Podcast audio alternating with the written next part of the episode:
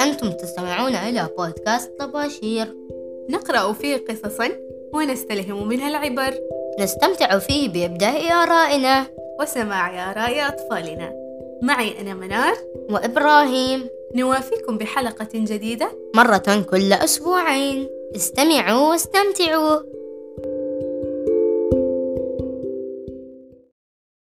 في بيت هدى وهادي مولود جديد والكل مشغول بالحديث عنه يا له من طفل جميل قالت الجدة "واع!"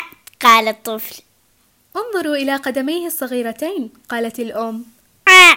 رد الطفل انظروا إلى أنفه الصغير اللطيف قال الأب "واع! واع!" قال الطفل مرحبا يا أيها الطفل الصغير قالت هدى ثم حاولت أن تعانقه بلطف يا هدى قالت الجدة بدأت هدى تشعر بقليل من الغضب حيال المولود الجديد فهو صغير جدا ولا يمكنه اللعب معها هو صغير جدا ولا يجيد الكلام هل تريد لبك الصغير؟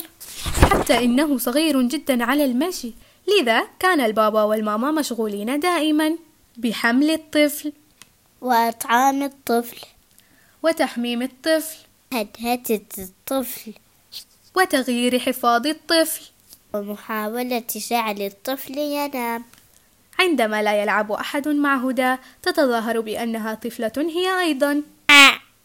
يا هدى قال الأب لا توقظ الطفل شعرت هدى بغضب شديد وقالت مشتكية لا نحتاج إلى طفل جديد أعيده إلى المستشفى مسكينة هدى قالت الأم وعانقت ابنتها بحرارة أنت تشعرين بالحزن لأني برفقة الطفل معظم الوقت أليس كذلك؟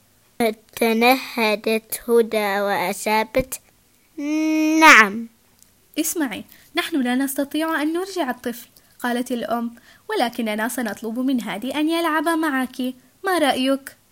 حسنا أجابت هدى عندما جاء هادي شعرت هدى بالسعادة من جديد إنه طفلنا جديد انظر قالت له نظر هادي إلى الطفل وربت على رأسه بلطف قالت هدى أصابع رجلين صغيرة قال هادي أنف صغير صغير قالت هدى فم يصدر ضجيجا كبيرا قالت الأم ضاحكة وحفاظ رائحته كريهة قال الأب متنهدا لعب هادي وهدى لعبة المزرعة مو كواك كواك هل يستطيع الطفل أن يلعب معنا هو أيضا؟ سأل هادي كلا هو صغير جدا أجابت هدى قفز هادي وهدى فوق الكنبة هل يستطيع الطفل أن يلعب معنا هو أيضا؟ سأل هادي كلا هو صغير جدا أجابت هدى تناول هادي وهدى المعكرونة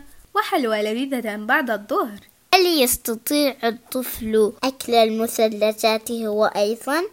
سألت هدى كلا هو صغير جدا أجاب الأب وأضاف من الجميل أحيانا أن نكون كبارا أليس كذلك؟ مهم. قالت هدى مهم. قال هادي